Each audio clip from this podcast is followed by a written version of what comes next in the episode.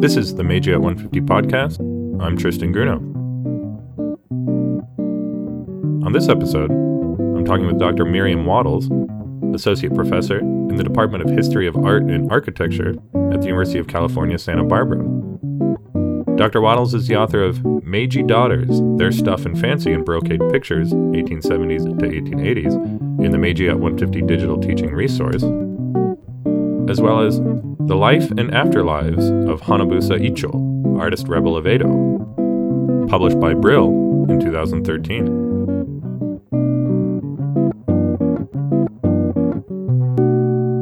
Dr. Wattles, thank you so much for talking with me today. Thank you very much for having me. Now, I wanted to talk with you because you collaborated with us on our Meiji at 150 digital teaching resource. You wrote a visual essay entitled Meiji Daughters Their Stuff and Fancy in Brocade Pictures. Could you tell us a little bit more about this article and then also situate it within your larger research questions? Sure. You asked me to do this, and the parameters of this article were to use what was in the collection and I was interested in the photographs as well, but that was too much for one article, so I decided to limit myself to the prints. And the Bijin genre was popular from the Edo period. So this is a new formulation of the Bijin genre. And what I really wanted to get at was the double edged sword, the flip side of these beautiful women in the creation of the textiles, the fabrics, and the labor, the feminine labor that went into it. So it's kind of a long article, but by the bottom of the article, as you scroll down, you get to the factory girls, the Joko, that whole side of the picture. I think in my research in general, I really like to try to get at what's not obvious, what's been marginalized. One thing that really has informed my research is Raymond Williams' Marxist take on culture. What I think about a lot is his formulation of the dominant, the residual, and the emergent in culture in general. So, what I've always been interested in is the residual, which is generally ignored. The dominant message is what is put out there and what people take for granted and what I like to think about is what is underneath what people take for granted. And so for me, looking at these ukiyo-e pictures of early Meiji, there was the new dominant, the emergent of the westernization. So I was describing those. But beyond that, underneath that, there was the feminine labor that was involved in the creation of these fabrics and how that changed. But these pictures were part of the visual culture at the time, and there are actually more prints hmm. available. In a way, it was propaganda to try to get the women to work in these factories. And the way that it's residual is that they were using old visual patterns, old visual forms to try to get people involved in this new type of labor.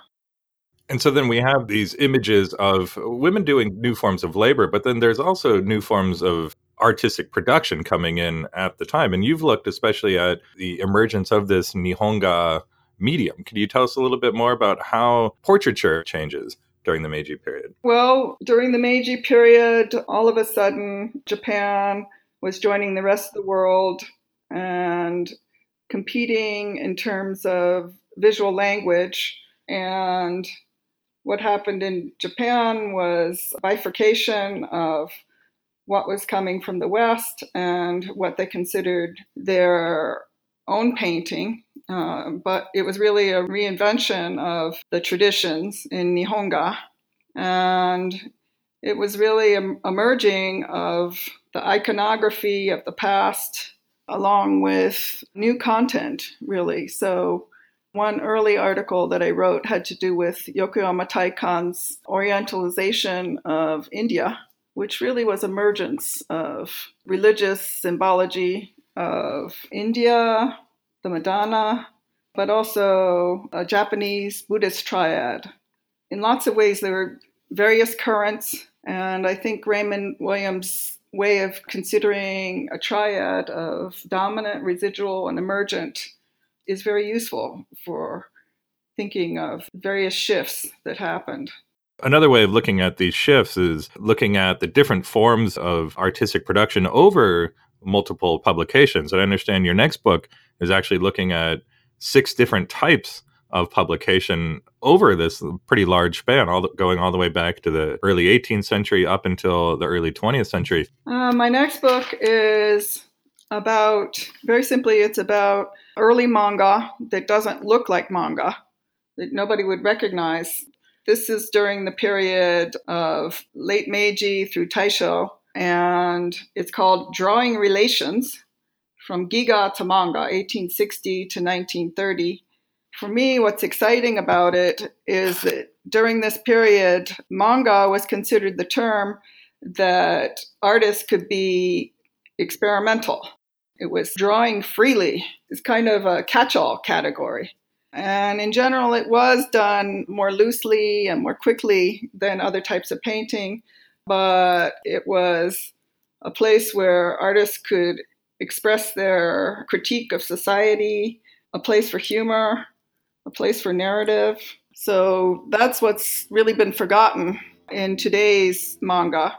I always have my students try to think about whether this is manga or not. And in general, people are very used to the stylistic parameters of manga, the way it's developed in the last 50, 60 years and they don't like to see this more experimental forms of it as manga. So, in that sense, too, I'm looking at something that has really been marginalized, forgotten. That was true of the period. I think with Meiji Taisho in general, people have dealt with the dominant message and talked about the hegemony of Meiji, the official message, and the unofficial resistance tends to be overlooked. And in general, the Taisho period is known for democracy and freedom, romance. But when people tell a longer history, they tend to overlook the Taisho period because the way Taisho democracy turned into fascism just doesn't really work. And to me, that early manga was all about freedom and democracy. And taking another look at it, I think, helps people to realize a creativity that was there that can be achieved again. That's a great point about how today we don't necessarily think of manga as always necessarily being a political medium. But looking back into the Meiji period, I, am reminded of all these editorial cartoons from the people's rights movement of the 1880s, for example, criticizing the Meiji government. Can you give a few examples of how earlier forms of manga that you're looking at were being political, where you said they were marginalized, they were also critiquing society? What would be a few examples of that? Well, Kawanabe Kyosai from early Meiji was very involved in humor and his very famous Nipponchi, which is a way of talking about uh, Japan Punch, Punch being the humor magazine of Britain that was spread around the world. In that little magazine that wasn't circulated very widely, he did caricatures, one about the Westerners and the Japanese wanting to take over Taiwan. And Taiwan is depicted as a big bowl. Tai, big, and Wan is bowl. And they're all trying to eat out of this bowl.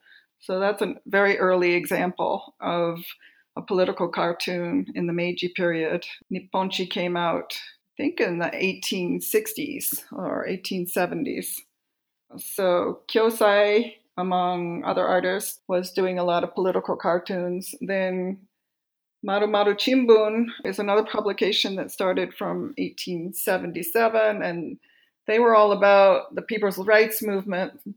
And so that journal is full, really, really full of political statements, visual statements. And what's interesting about Maru Maru Chimbun is the way they were experimenting with the Western way of depicting things in a way that was very humorous to the people at the time because it was so different. one thing that I heard from somebody who's now passed away, she was in her 90s at the time, and this was probably about 20 years ago that I heard from her, was how really strange and weird the Western way of depicting space and depth was to her. To her, it seemed like the page was wobbling as she looked at it. So I think about that in terms of the new way of rendering things and the strangeness of it. And then later with the wars, Russo Japanese War, Kitazawa Rakuten, who did depictions that were really very Western derived, he was also mostly doing political cartoons until the political crackdown. So, for the first few decades of the 20th century, political cartoons abounded. Mostly, they called those ponchie, and there were small horizontal books that were full of um, political cartoons and people making fun of westernization. So, yes, political cartoons were really a lot of what manga was about in late Meiji, early 20th century. The reason I got interested in all of this is uh, my work on Hanabusa Icho, which was my first book, and I characterize him as an artist rebel. And he was really one of the first artists that became renowned for being a rebel. And part of his rebelliousness had to do with the way he exploited parody, visual parody, visual puns. And these days, it's kind of hard to understand because they're so subtle and they're based on references that we don't know. But throughout the Edo period, he was a genroku living around 1700. Throughout the whole time of the Edo period, he was really renowned as someone of a artistic Jesse James character. He was sent into exile, probably for being involved in the wrong people, but the legend was that he had satirized the shogun's concubine, and people really got into the idea that uh, there was a rebel who was an artist, and they liked to collect his work. So my interests really have to do with what is marginalized, who's resisting, the humor in that, and trying to uncover what has the dominant culture tried to bury in a way.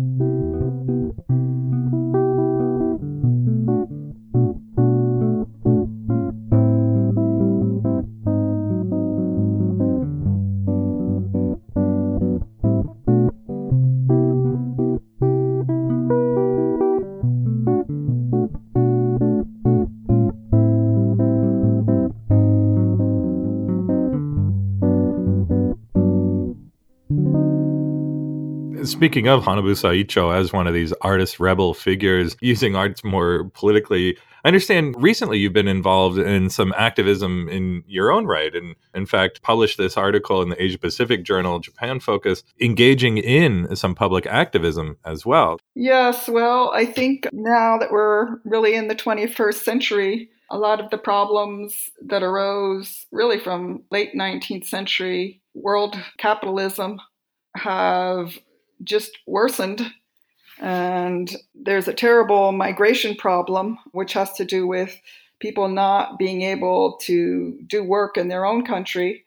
And the political situations just make it unlivable for people. So I got interested in the detention center in Japan, where people are said to be deported from Japan. And these are really the most marginalized in Japan. So I started visiting there and I decided to translate and adapt an article by a leader of a group there to highlight her 25 years of activism. I didn't feel that I could just dip into it and write about it. So it was a good way of really elevating what she's doing and showing the people who are interested that, first of all, there is a problem in Japan, as there is in the rest of the world. And secondly, that Japanese are not being passive about it. There is resistance against it and people who are trying to raise awareness. But at the same time, I found myself interested in the problems of being really incarcerated and how the lives of the detainees might be made a little easier by artwork. So there was a cartoonist who was detained, and so in this article, I I highlighted the cartoons, which really are political cartoons. Now, the only thing I know about Ushiku, and I'm embarrassed to say now, is the Ushiku Daibutsu, giant Buddhist statue in Ushiku. And there's something kind of poetic about that, that there's this giant Buddhist statue almost overlooking this detention center. Could you talk about who are the people being detained there? How do they get there? You said they're waiting to be deported from Japan. Tell us a little bit more about the people who are there. Yes, it is kind of ironic that the Daibutsu is overlooking this detention center and it's very visible from outside the detention center. This is a very isolated area, and the official name of this detention center is East Japan Immigration Center. They don't have detention center in there, it's a euphemism. And the people who are in there don't like to think that they're prisoners, and what they're constantly saying is, We haven't done anything. And really, they haven't.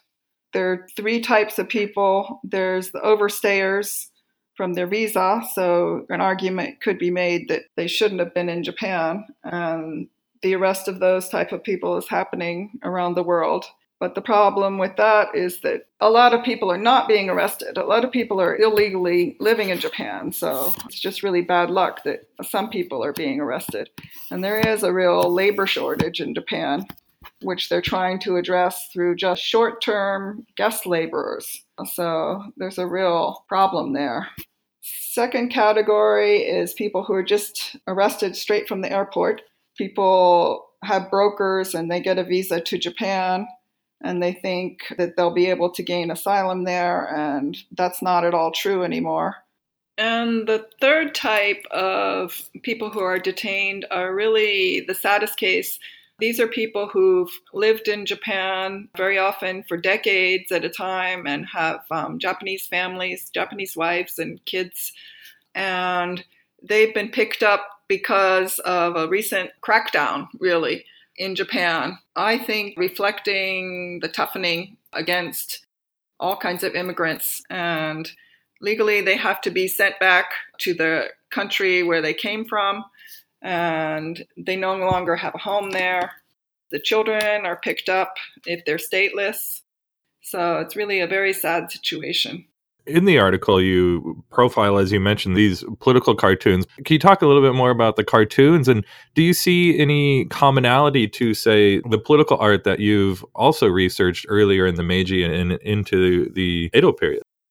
Yeah i didn't really get to discuss this very much in the article. I just alluded to it.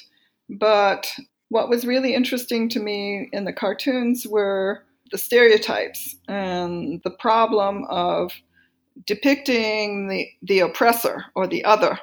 And so FYK depicted the Japanese in a really 1930s racist stereotype with buck teeth. And in one rendering, he made the skin totally yellow. He made them into feudal samurai. And also, as well, I'll say here, in some of his early depictions, he was depicting the Africans in very, even more racialized ways, like with a bone on top of the head. And these were put on, on a website, and people made claims against them, so they were taken down. And we told him about it. And uh, he said, Oh, but the people don't mind. But of course, people do mind. So the question that those political cartoons raised for me was uh, the question of the stereotype and the simplifications of the battle, if you will. And what I like to try to get at is not the dichotomies, but humanizing the various sides. And I know that some of the guards, some of the officials in the center are really very human. They're just stuck in a system. But in these cartoons, it's depicted very much as us against them. But the other thing that FYK did in his cartoons is he he really helped a feeling of alliance between the detainees who are from all different parts of the world, speaking all different languages, completely different religions. He would help them feel close to each other by depicting them with arms around each other, very friendly with each other. He really helped the relations between them, the feeling of solidarity. That was very interesting to me. And in addition to your work documenting this activist art, you, are also working, I understand, more recently on emotional history. So, could you tell us a little bit more about that and how these things are connected? Sure. Yes, I do feel like the world is in a crisis and some people are being very marginalized. One interest I might have in the future is jail art. But another vein that my research is going in is considering emotional history, which is very new in Western European history, only from the 1990s or so. And it really hasn't been explored in Japanese studies. If you think about it, emotions are very culturally and historically specific, the way they're framed. And of course, Japanese ways of thinking about emotion were very different in the Edo period, in the medieval period, but certainly in the Meiji period when Western ideas of emotionality, in particular love, came in. And so, with a number of other people, especially Mark Jones, who's at Connecticut State University, we're going to collaborate on a conference and a volume that we're entitling An Emotional Revolution Loves and Loyalties in Imperial Japan. As I started working on it, I was really captivated by something that Takamure Itsue wrote in 1917. She declared that modern Japan had undergone a, an emotional revolution I really look forward to how people are going to explore this emotional revolution. We expanded from just loves to loyalties. These are both motivating emotions related to human and institutional attachment. And we're going to take people from all different disciplines drama, cinema, history, law, religious studies and explore this real dramatic shift in emotions. And I think this really reflects how I strongly believe in interdisciplinarity. We can't do things by ourselves. We need people who are working in different modes of representation, different modes of thinking, institutions, the law, and hopefully we can change our ideas of what happened in the past. Meiji at 150 podcast is hosted by Tristan Grunow at the University of British Columbia in Vancouver, Canada. This podcast would not be possible without the cooperation of the UBC Center for Japanese Research and the technical assistance of the UBC Faculty of Arts ISIT. Find out more about the Meiji at 150 project, including the Meiji at 150 lecture series, digital teaching resource, and workshop series by visiting our website, meiji150.arts.ubc.ca. Thank you for listening.